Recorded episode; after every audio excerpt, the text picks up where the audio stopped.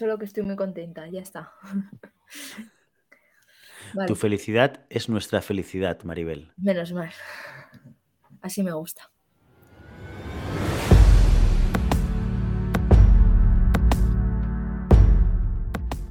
Llamada pista, episodio 172.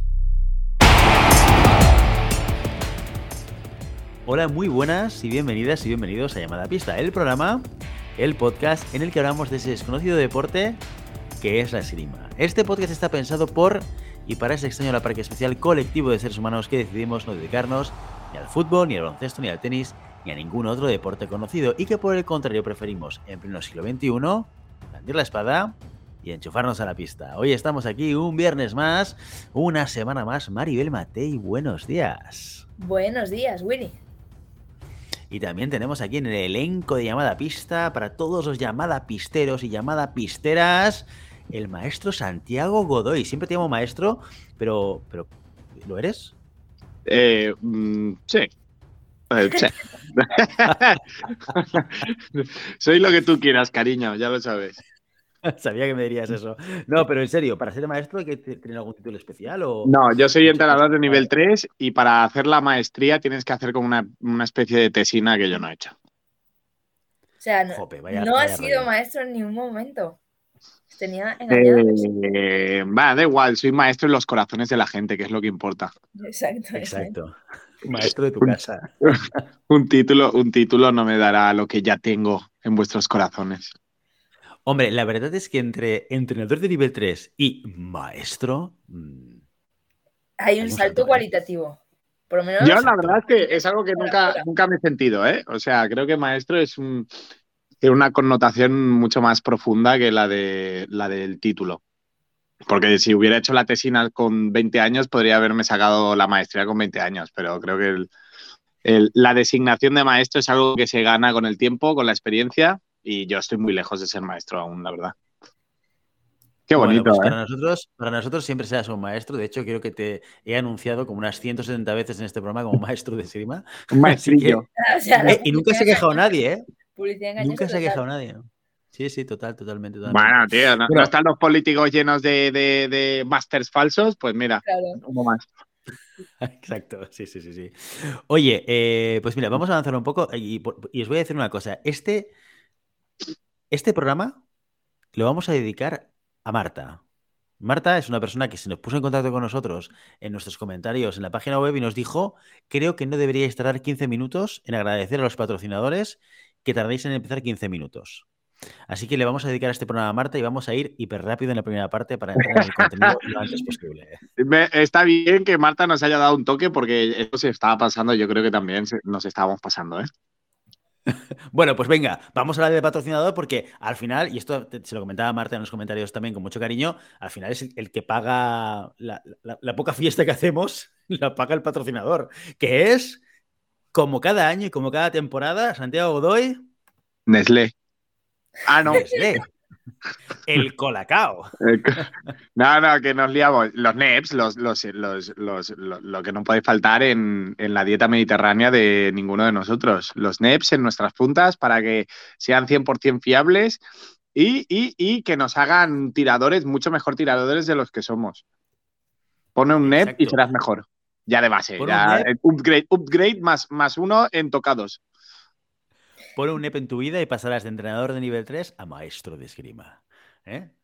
Así cual. que ya lo sabéis, los NEPs, los NEPs, los tornillos para florete y para espada, que podéis conseguir en vuestro distribuidor favorito o también en la página web de fencingfan.com. Ahí podráis encontrarlo. Tienen destornilladores especiales, tienen un montón de, bueno, de tornillos, evidentemente, en diferentes saquitos que puedes comprar. Y fundamental para tenerlos en tu caja de herramientas, para estar siempre preparado y para que te faciliten el si tienes que cambiarlo. Que también tenemos que decir que mm, si utilizas los NEPs, poco vas a tener que cambiar los tornillos porque van a aguantar muchísimo tiempo ahí bien enganchados, bien agarrados, Mucho bien más que las afianzados a la punta.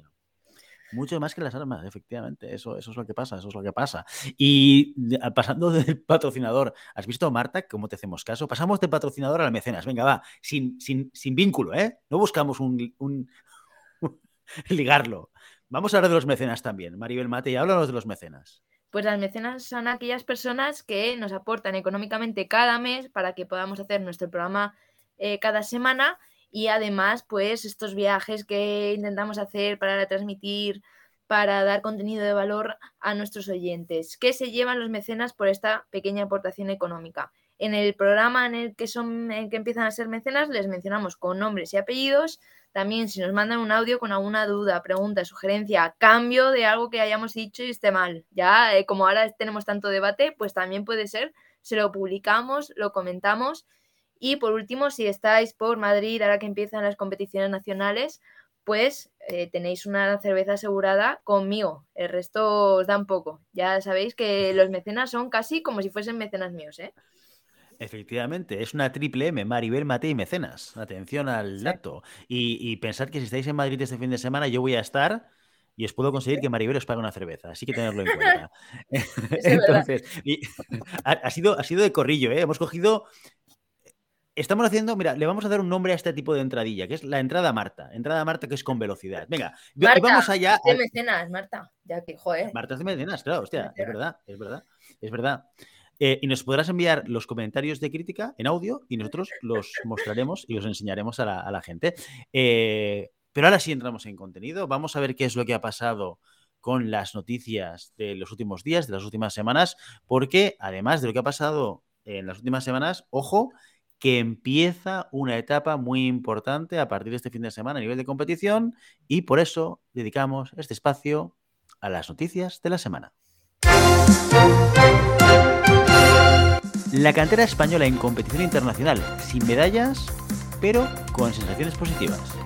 Y es que aunque sin podios hubo buenos resultados, David Sagardí se quedó a un paso del metal, terminó quinto en la prueba europea cadete de Estambul, mientras en Londres Luis Díaz lograba un tablón de 16 en la primera Copa del Mundo M20 de Florete. Con este resultado, el tirador del equipo nacional junior confirma su gran momento de forma después del bronce en Sabadell y se coloca el número 44 del mundo en su categoría. En la competición femenina la mejor española fue Sofía Gaidós que terminó en la posición 42 y en los equipos ambos cuartetos terminaron su participación entre los 16 primeros. La capital inglesa también acogió la prueba sub-23 de Florete donde Arianda Castro fue la mejor de nuestra selección logrando un tablón de 16 tras caer por solo un tocado ante la francesa Pelletier. Los resultados cadetes y junior preceden al gran fin de semana senior. Llegan las primeras copas del mundo.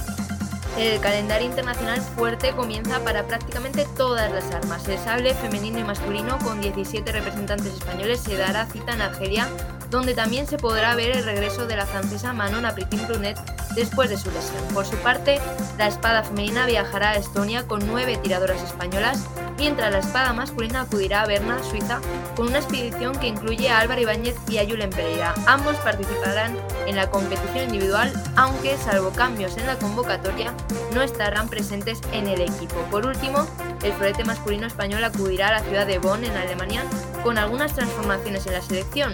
Además de Carlos Llavador, Ignacio Bretó y Ruyer García Alzorriz fijos en el equipo, España incorpora a Sael Bravo. El junior será el cuarto del equipo sustituyendo a Yago García Prado.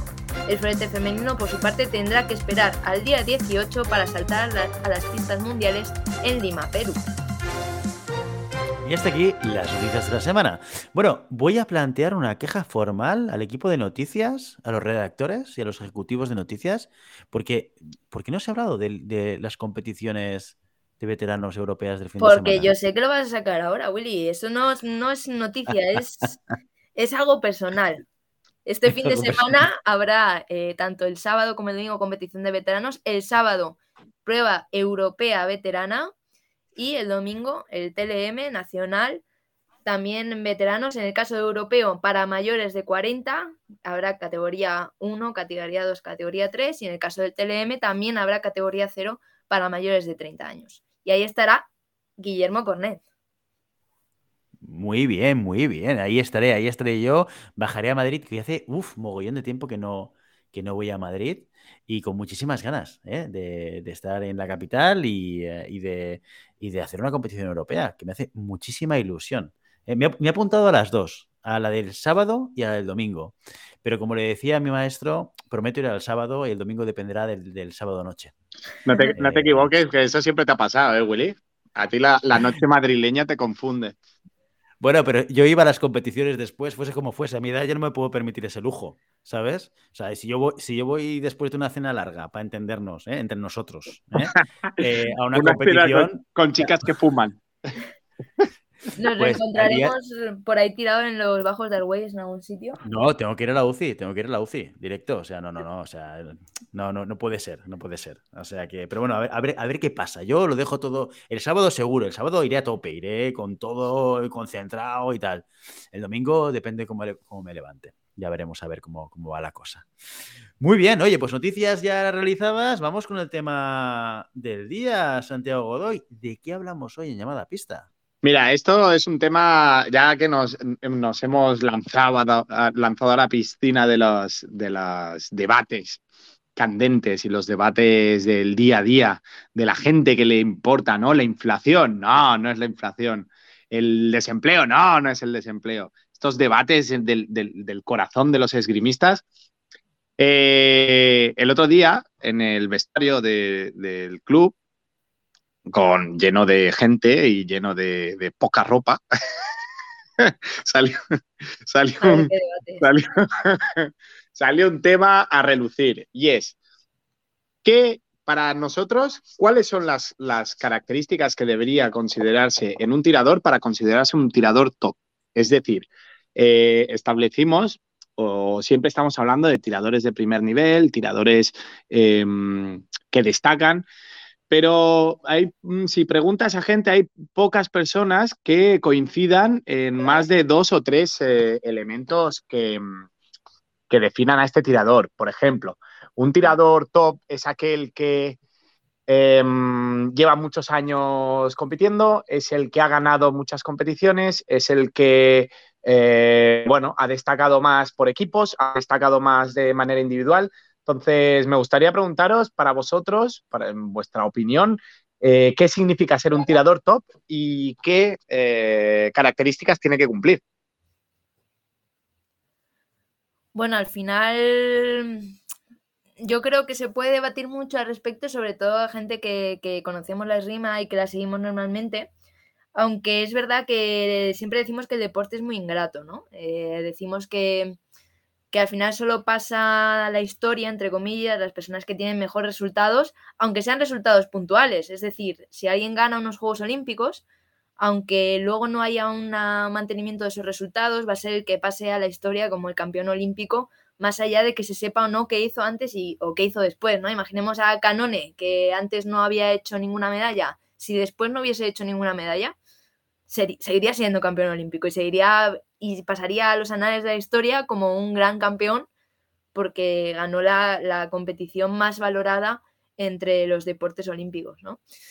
Pero bueno, en mi, en mi opinión, hay una variable que, que, se tiene que tener muy en cuenta, que es la capacidad de adaptación. ¿En qué sentido?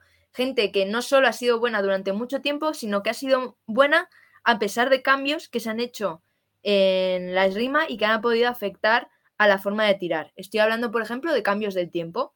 Pues, eh, por ejemplo, Valentina Betzali o, o Casara, eh, estoy hablando de Florete, que es lo que más conozco, ¿no? Eh, pudieron ganar antes y después de que cambiase el tiempo, a pesar de que el Florete cambió mucho con los cambios en, ese tiempo del aparato, ¿no? Y eso a mí me parece que no es solo que estuvieron mucho tiempo en la élite, sino que también fueron capaces de adaptarse a unos cambios que afectaban mucho a la forma de tirar y después han seguido siendo, hombre, en el caso de Casana no ha sido tantas veces campeón olímpico como, o sea, a nivel tanto individual como por equipos, ¿eh? como, como Valentina Metzali, pero a pesar de ello ha seguido en un equipo nacional, ha seguido haciendo medallas mundiales, a pesar de que, de que tuvo que cambiar y rehacer su esgrima de un día para otro prácticamente, y, seguir en ese top. Yo, yo eso lo valoro mucho, más allá de, que los resultados, pues no sea campeón del mundo, no sea campeón olímpico, pero que se haya mantenido en, la élite mundial a pesar de, esos cambios. Oye, muy, muy bien traído esto, de la adaptación, ¿eh? me gusta, yo no lo había tenido en cuenta a mí, porque mi tesis eh, respecto a esto es muy simple, muy simplista, ¿eh? muy sencilla y a la vez muy robusta en este sentido. Son dos variables fundamentalmente. Una, resultados. O sea, es, es, cierto desde mi punto de vista, si yo me paro a pensar si un tirador es un tirador top o no lo es, o sea, si es un tirador de los de referencia o por el contrario no lo es, sobre todo teniendo en cuenta que vivimos eh, en un deporte en el cual la, el cambio eh, de tiradores que tocan podio y que no tocan podio en la mayor parte de las disciplinas es muy variable, ¿vale? Por lo tanto, el llegar a estar entre los 20 primeros en un ranking en un momento puntual, creo que no es suficiente como para considerar a alguien un tirador top, un, tirador élite, ¿vale? Por, por, lo tanto, para mí hay un elemento que es indiscutible, que es el resultado. Y no es tan importante para mí, eh, pero esto es una opinión mía, ¿eh?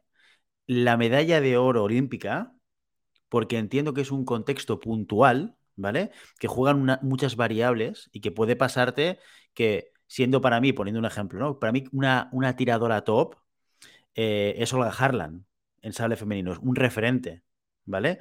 A pesar de que no tenga una medalla olímpica y a pesar de que en Tokio su resultado no fuese muy por debajo de, lo esperado en una tiradora como ella. Pero para, mí no es indicativo exclusivamente la medalla eh, en, en, una competición olímpica, sino es todo el palmarés que puedes llegar a acumular ¿no? en tu época, sobre todo en tu época senior, que es donde hay una más alta competitividad. Por, tanto, una cosa es resultado, hay que tocar podio, hay que, tocar medalla, hay que tocar en diferentes competiciones. Para mí el palmarés es importante. Y lo segundo también es la regularidad, la frecuencia. ¿Vale? O sea, no es eh, solamente el hecho de que haya podido conseguir alguna medalla en alguna competición concreta, sino que muestres regularidad. ¿No? Alguien que toca medalla, está en final de 8, toca medalla, 16, 4, eh, oro, etcétera, etcétera, ¿no? Que, siempre le ves que estás en ese circuito de, porque eh, entendemos ese, concepto de la, variabilidad en tus resultados como esgrimista. el contexto eh, te puede afectar mucho. O sea, gente que sea hiperregular no hay tanta. ¿Vale?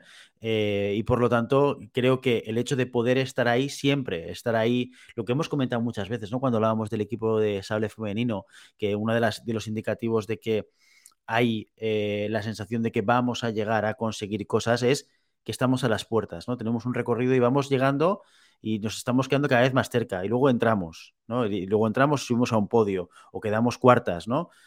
Todo eso es un indicativo para mí de eh, estar ese nivel top. Por lo tanto, es el cruce de estas dos variables. Palmarés, hay que tocar medalla, hay que conseguir estos objetivos. Y casi a mí me da igual, entre comillas, que esto sea una Copa del Mundo, que sea un Grand Prix o que sea una, un campeonato del mundo, entre comillas, ¿vale? Yo sé que tiene repercusiones diferentes, pero al final cuando tú vas a, a un Grand Prix o una Copa del Mundo, tu competencia es más o menos la misma, por no decir que es la misma, ¿sí?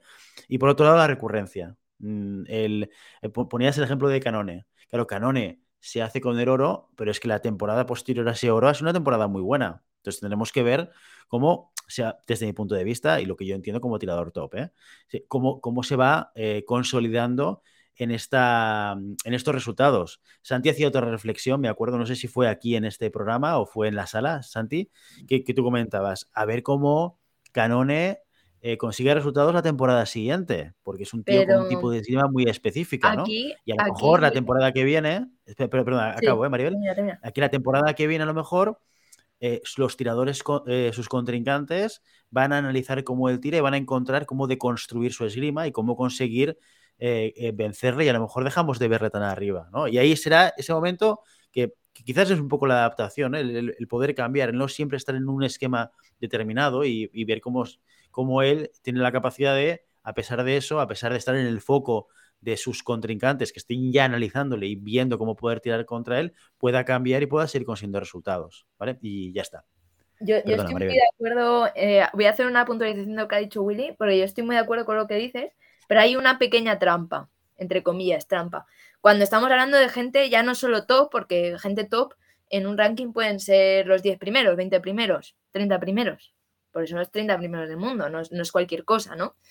Es que cuando tú ganas, aunque sea de forma puntual, como en el caso de Canone, Eh, en el caso de la esgrima, por cómo está hecho el ranking, tú al final tienes cruces más sencillos, entre comillas, para que te facilitan poder tener mejores resultados. Que no lo aseguran, por supuesto, que no lo aseguran y entra el, tema técnico, el tema táctico del que no hemos hablado, pero obviamente eh, influye, ¿no? A lo mejor Santi habla de ello.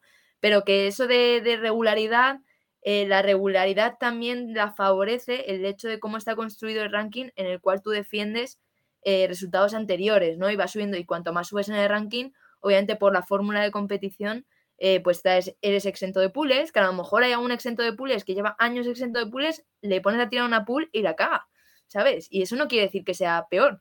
Y a lo mejor te hace una, parte de pools muy mala, sino que también el hecho de ganar, a lo mejor no durante mucho periodo de tiempo, pero sí durante unos meses de Copa del Mundo, Grand Prix, estar en 8, aunque no toques medalla, estar ahí, te hace subir tanto en el ranking que cada vez va siendo un poquito más sencillo. Que no digo que lo sea y no digo que la regularidad, eh, eso afecte muchísimo a la regularidad, pero es verdad que por el sistema, pues es más sencillo luego hacer resultados. Yo, de esas dos variables que habéis comentado, eh, añadiría otra que es más difícil de medir, es muy difícil que sea mesurable, pero es el contexto eh, competicional. ¿Qué quiere decir? No es lo mismo estar en el top por ejemplo, con los nombres que habéis dicho, con un Casara, con una eh, Lee Kiefer, con una Olga Harlan, con eh, el contexto de la competición, dependiendo del número de personas que podamos considerar top, top, top, es decir, Valentina Betzali o Olga, Harlan, no han habido muchas durante la historia. Entonces, yo creo que el, hecho de eh, medir el tipo de competencia que nosotros tenemos eh, ejemplo, por ejemplo, ¿no? sin, venir a sin, sin, llamar, sin que nadie se sienta ofendido, pero por ejemplo, el, el, sable femenino ha despegado mucho más tarde, por ejemplo, que la espada masculina. Entonces, el nivel de competición que han podido tener o el nivel de oposición que han podido tener durante la, competición eh, es, eh, diferente pues el nivel de competición que podemos llegar a tener por volumen de participantes hace que el nivel crezca más o menos. Eh, obviamente, yo creo que las, las, eh, las categorías o, las modalidades donde más han despuntado eh, deportistas han sido en florete femenino y en sable femenino, ¿no? De, perfiles de, mujeres que lo han ganado todo, cosa que es muy difícil encontrar en otras, en otras modalidades de armas. Y yo creo también que es por ese despertar tardío, ¿no? Básicamente por el, por el volumen de participantes y por el volumen de oposición que se pueda dar. Yo creo que también es interesante tenerlo en cuenta como una, pues, como algo, mm, algo más, ¿no? Que define si un tirador o una tiradora puede ser muy, muy, muy top, dependiendo de la situación en la que se encuentre y dependiendo de la oposición en la que se pueda encontrar también. Eh, muy buena reflexión esta, ¿eh? me ha gustado. O sea, tu tesis es que con el tiempo lo que estamos viendo en la espada masculina, en la espada femenina eh, o incluso en el sable masculino, lo vamos a ir viendo más en, otras armas donde vemos a, personas o a tiradoras despuntar de una manera muy concreta. ¿Esta sería tu tesis, Santi? Sí, yo creo que todo, todo al final tiene, tiene una, un, contexto histórico y un contexto de, personas que se tiene que, analizar también. No es lo mismo eh, eh, cualquier deporte que está emergiendo, ¿no? que es normal ver a gente que despunte mucho, eh, básicamente por el, por el volumen de, participantes. Siempre habrá personas talentosas que, bueno, si hay un bajo volumen, despuntarán mucho más, pero eh, como todo, ¿no? En esta vida, cuanto más volumen haya, más se diluye esta, esta diferencia y por lo tanto más cuesta después hacer resultados. Yo creo que esto, lo única, esta variable, lo, único que me parece a mí es que es difícil de medir, ¿no? ¿Cómo mides eh, la evolución del contexto, ¿no? ¿Cómo mides la evolución de la competición? Eh, por número, por, por países, creo no, no hace mucho, Cuba era uno de los países grandes países de la espada masculina que después desapareció, ¿no? Entonces, eh, bueno, te, estás dando tienes que tener en cuenta también que los países cambian, las, eh, em, las metodologías de entreno cambian, las, las, capacidades que tienen los tiradores para poder mejorar cambian. Entonces, yo creo que es difícil poder decir un tirador bueno en la historia y deberíamos empezar a hablar de qué tirador en qué momento de la historia despuntó más eh, sin, llegar a, términos absolutos como el mejor, ¿no? Creo que ya lo comentábamos también en el club, había habido una especie de, sorteo por Instagram de quién era el mejor de la historia y había ganado Pavel Kolokov, que sin duda alguna es uno de los grandes tiradores, pero claro, es uno de los grandes tiradores de los 80-90, porque después ha habido grandes tiradores también pero no sé si encajarían en aquella época o si Pavel Kolokov en, esta época en la que estamos encajaría también, ¿no? Entonces hay que tenerlo todo, bueno, matizarlo y, ponerlo en su sitio y en su lugar. Es la típica pregunta de ¿qué ganaría un samurái o, o un esgrimista? Bueno, pues son cosas diferentes en contextos diferentes que no tienen, no tienen mucha relación entre sí, pero bueno, sí que podemos tener eh, lo más fácil para definir si un tirador, y yo lo entiendo esto, ¿eh? lo más fácil que tenemos para definir si un tirador es élite o no, es el, resultado en sus competiciones, ¿no? Es lo único objetivo, mesurable eh, y que nos puede llevar a, bueno, una estadística más fiable. También es verdad que no es lo mismo una competición de los años 80 en los que podían haber 100 deportistas a una de ahora que puede haber 300 claro, no es el mismo número de, personas de oposición, no es la misma cantidad, no son los mismos países, ¿no? La esgrima ha crecido mucho a nivel de globalización y tenemos que tener en cuenta también todas estas variables que yo creo que es lo divertido después de hacer las cábalas, ¿no? El, tener que configurar un sistema de medición que influya eh, o que incluya, perdón, todas estas, eh, todos estos matices y algunos cuanto menos subjetivos también. Y además yo creo que, lo que decíamos de, puede ser el florete, bueno, el florete tiene mucha, mucha historia, pero el sable femenino, por ejemplo, que lleva es la que menos tiempo lleva, o la espada femenina, que no lleva tanto tiempo, en verdad. Parece que hablamos aquí de la espada femenina y, como disciplina no, no existe desde hace mucho. Eh, ¿Podemos hablar en los términos? No, yo creo que eso, y también tenemos que tener en cuenta la diferencia de armas, y lo hemos dicho siempre que hemos hecho reviews, que la espada, si tú ves el histórico de, grandes campeonatos, de mundiales, de Juegos Olímpicos, la variabilidad es muy grande. O sea, es difícil señalar, eh, como en el caso del florete femenino, una Valentina Betzali que te gana seis Juegos Olímpicos. O sea, es, es, prácticamente imposible. Eso no, no va, ni ha pasado ni, ni, va a pasar, ¿no? Y, y, hay armas que son más dadas a hegemonías, no solo de países, sino también de personas, pues en el caso de la, de la convención, porque tienen mayor dominio de la convención porque mm, el, que es bueno en sable es porque tiene muy claro el tiempo de sable, ¿no? Digamos así. Entonces, eh, por eso los cambios luego de, tiempo pues pueden afectar tanto a la manera de tirar.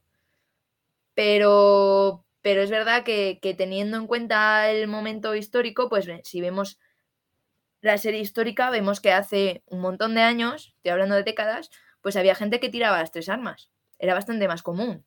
Ahora eh, que Rigo tire de vez en cuando el sable, pues bueno, no pasa de una anécdota, de que, bueno, ya sabemos cómo es, es un poco eh, suya, pero por ejemplo ya ha dejado de hacerlo. Antes había gente que tenía medallas en tres armas.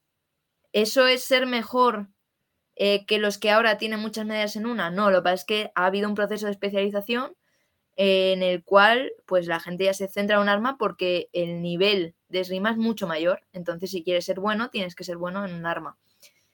Entonces, lo que dice Santi tiene mucha razón, que hay que ver el contexto. Y dentro del, contexto, digamos, si tenemos datos en panel, tanto históricos como puntuales, pues es difícil. Si tenemos un, cogemos un periodo histórico, es más fácil, digamos, por resultados o por nivel técnico-táctico, o incluso por gustos personales elegir a alguien que, consideres mejor. A mí la última época en la que tiraba Valentina Alzari, pues a mí como eh, visualmente no, no me parece tan atractiva como otra gente que hacía otro tipo de esgrima, pero sin embargo, joder, efectiva. ahí tienes todas las medidas que hizo, ¿no? Eh, me parece complicado y luego también hay que tener en cuenta em, cómo definimos el éxito, y eso pasa en todas las cosas de la vida, ¿no? Cómo definimos el éxito más allá de los resultados. Un tirador que, es muy, muy bueno y luego además, cuando termina su carrera deportiva, sigue, por ejemplo, de entrenador, puede ser el mejor esgrimista de historia, porque hizo resultados como tirador y luego se pone como entrenador y de repente te saca un campeón del mundo, un campeón olímpico. Entonces, eh, reducirlo a resultados como tirador, pues también puede ser reduccionista. Todo al final es reduccionista, no puedes tener en cuenta todas las variables, porque nadie va a cumplir todas las variables. Pero me parece, me parece curioso que a veces nos centremos en su etapa deportiva y decir, joder, si es que luego hizo por la esgrima todo esto, o fue presidente, hizo todo esto. Y, a mí, en como entrenadora, a mí me, tira mucho el hecho de poder seguir eh, tiradores que fueron buenos, como puede ser Cherioni, ¿no? Que ahora se dedican a entrenar y te sacan campeones uno tras otro, uno tras otro.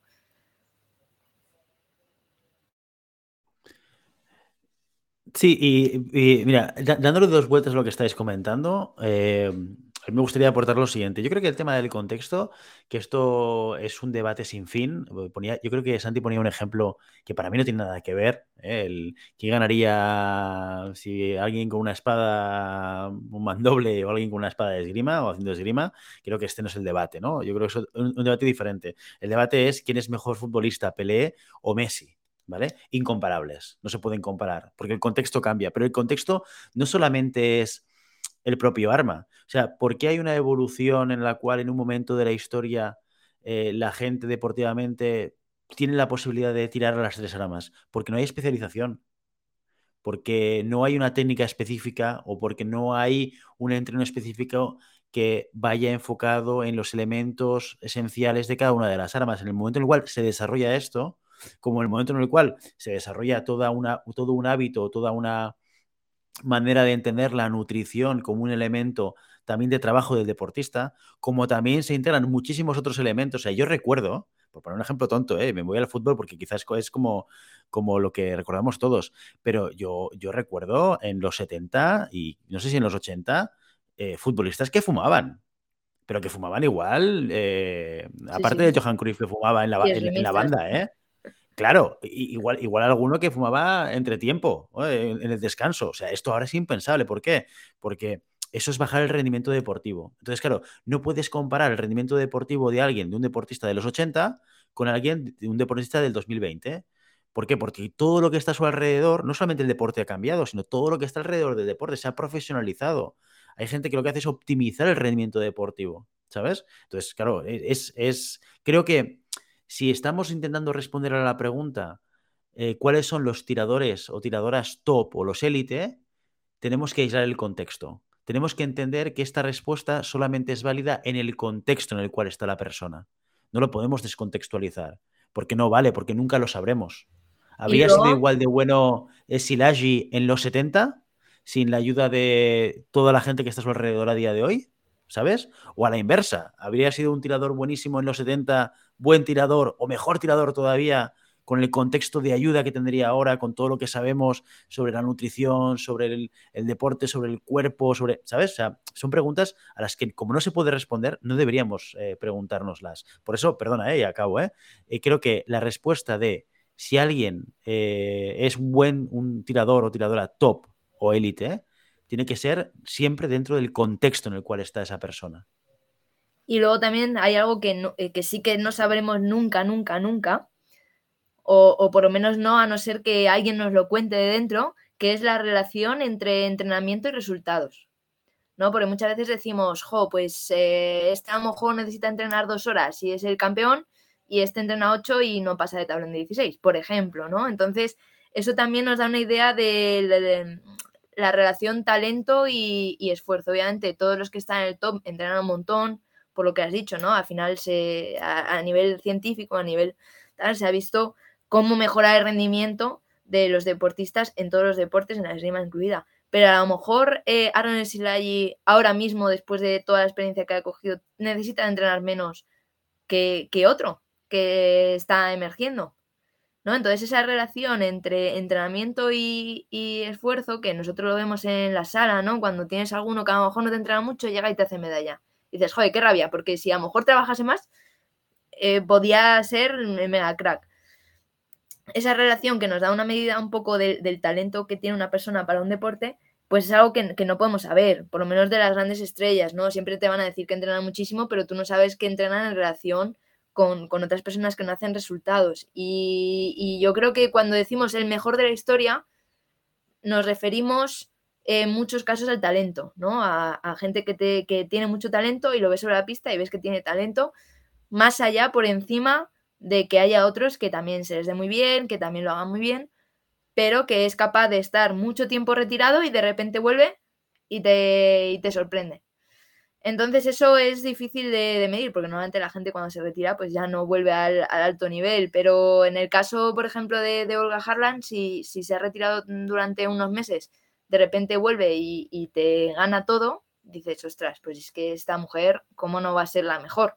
Si es que más allá del contexto, más allá de que a lo mejor hay menos nivel del que habrá en el futuro, pues eh, claramente tiene las, las, todas las opciones de ser la mejor de la historia, igual que lo hacía Belicaya. Belicaya en, antes de los Juegos Olímpicos de Tokio no tiró tantas pruebas, se, se perdió bastantes, llega y te hace campeona, ¿vale? Que es, es un momento puntual, eh, bueno, subcampeona, vale que es un momento puntual, que es una competición concreta, pero llega sin haber tirado prácticamente nada durante el año, se clasifica por el equipo, llega y te gana individual, te hace un podio individual. Son esas cosas, esas gestas que en el deporte nos encanta ver, que son las cábalas, cuando hacemos porras de no tienes en cuenta que y de repente aparece y, que hacen a una persona que, veas que tiene un recorrido que, es talentosa. No solo que trabaje, que también mm, obviamente todo el mundo trabaja, sino que es talentosa. Entonces yo creo que, cada uno puede tener su variable, cada uno puede tener su criterio y te saldrán muchos nombres, pero muchos nombres se van a repetir y es por resultados y quien conoce un poquito más la historia de esos nombres sabe que más allá de los resultados es por, muchas otras razones. Pero yo aquí justamente, fíjate Maribel, en este debate entre el talento innato y la capacidad de trabajo y la capacidad del esfuerzo, creo, por eso creo que para mí la variable que me ayuda a determinar este elemento de top o élite como tirador es el resultado, porque creo que es mucho más ecuánime a la hora de valorar al, deportista, es ecuánime, porque eh, yo, para mí no es verdad que por el hecho de que yo tenga más talento interno, esto me convierta en más élite que alguien que tenga menos talento, pero que trabajando sea capaz de conseguir mejor resultado. Porque forma parte del talento la capacidad de trabajo también, ojo, ¿eh? y la capacidad de echarle esfuerzo y la capacidad de trabajar más que los demás y la capacidad de esto también forma parte del talento. A veces pensamos que el talento es solamente el hecho de tener pues este sensibilidad al tiempo y la distancia, este momento, esta eh, capacidad de coordinación súper buena que es natural, que es innata, que ya la tienes. ¿Me explico o no? Y, eh, nos olvidamos que dentro del concepto de talento y de resultado también va implícito el esfuerzo y el trabajo duro esto es talento también, porque a veces nos separemos. Cuando yo soy capaz de hacer algo sin haber trabajado mucho, ¿es que soy más talentoso que alguien que ha conseguido lo mismo pero que ha tenido que currárselo? No, porque eso forma parte del talento también. Esta es mi, mi, tesis, ¿eh? mi hipótesis, si quieres. ¿eh? Y luego me gustaría recoger otra cosa que hayas comentado también, que creo que, es importante tenerla en cuenta. Claro, aquí hablamos de tirador y tirador top, y tú eh, traías un poco la idea esta de tirador-entrenador cuando eres deportista y de repente te pasas al otro lado que es ser entrenador. Claro, desde mi punto de vista, tiradores y, entrenadores son dos cosas muy diferentes. No te diré radicalmente diferentes o que no tienen nada que ver porque no sería lógico, pero que son muy diferentes. El hecho de haber sido un, deportista top no te garantiza en absoluto tener la capacidad de ser un entrenador top. No, eso está claro, eso está claro, pero cuando ves, pues eso, a gente que, ha sido tirador y luego entrenador, joder, tiene mismo, la misma capacidad, o sea, y, ves que sigue sacando tiradores, dices, joder, es que es, ha sido un gran activo para el Rima durante toda su vida. Entonces yo y, tiene mucho mérito, y, tiene, mucho mérito, porque, pero porque aquí lo que tiene que mucho que ver con lo que tú dices al principio, es la adaptación. O sea, ¿cuántos deportistas dentro de la cima y fuera han sido grandísimos deportistas y luego como entrenadores un churro padatero? ¿Por qué? Porque las competencias y habilidades que necesitas para ser un buen entrenador no son las mismas que necesitas para ser un deportista top.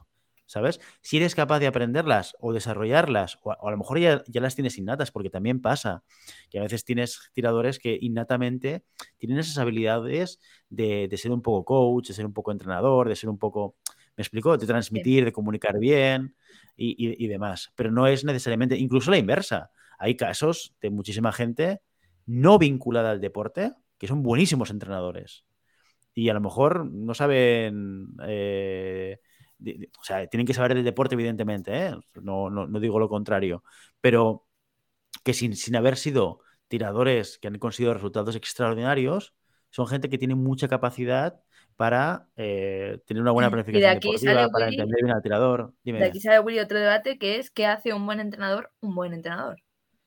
Ah, efectivamente. Efectivamente, efectivamente.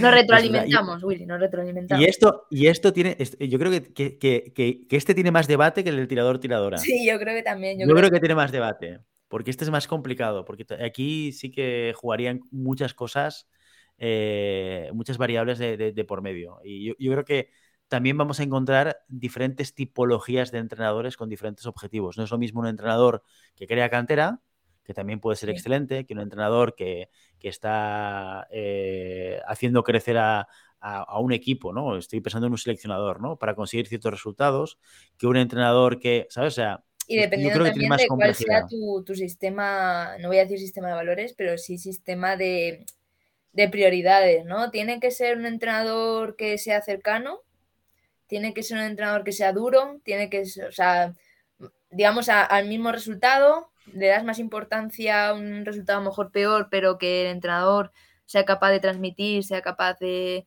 ser cercano con sus eh, alumnos, tiradores, tiradoras, o mm, solo lo centramos en los resultados, ¿no? Al final eso, eso tiene miga, eso tiene miga. Eso, eso lleva, lleva mucho debate. Pero mira, lo recogemos y nos lo traeremos otra vez al podcast en, en un capítulo posterior, si te parece me parece genial. Y por supuesto, dar voz a los llamadapisteros y llamadas-pisteras que están en el Telegram, que seguro que quieren dar su opinión. Exacto, exacto. Oye, opinad, decid lo que pensáis, ir al Telegram. Si no estáis en Telegram, os enviáis un mensaje y os apuntamos al grupo de Telegram, porque en estos últimos capítulos que hemos generado aquí un poquito de debate, oye, la gente, eh, nosotros siempre lo decimos y siempre lo damos a defender. Lo peor que se puede hacer con cualquier temática es no hablar de ella. No tenemos no tenemos que tener miedo a opinar diferente, no tenemos que tener miedo a escuchar opiniones diferentes a las nuestras y nosotros como, como programa, como proyecto, queremos muchísimo en el debate, en el debate sano, en el debate abierto, en el debate transparente, en el debate respetuoso, evidentemente. No hay que insultar a nadie, por ahora. pero, es que, tenemos una plataforma, exacto, pero que tenemos una plataforma que lo que queremos es que, todos tengáis la posibilidad de tener voz ah, y, de poder decir lo que pensáis. Insisto, no tenemos por qué estar de acuerdo y eso está bien. Lo peor es que no estemos de acuerdo y que no hablemos. Esto es lo peor que puede pasar. Y con esta reflexión profunda, nos vamos a despedir hoy. Hasta aquí nuestro episodio de hoy. Como siempre, queremos invitaros a que os pongáis en contacto con nosotros, nos deis vuestra opinión y nos digáis si queréis que hablemos de algún tema concreto o si tenéis alguna pregunta. Lo podéis hacer a través de la página web en llamadavista.com barra contacto o a través de las redes sociales. Estamos en Facebook, en Instagram y ya os lo he dicho varias veces hoy, en Telegram también. Y si el contenido de este podcast te gusta, no te olvides suscribirte, compartir este episodio en cualquier red social, darnos 5 estrellas en iTunes y comentar lo que quieras tanto en iVoox como en Spotify.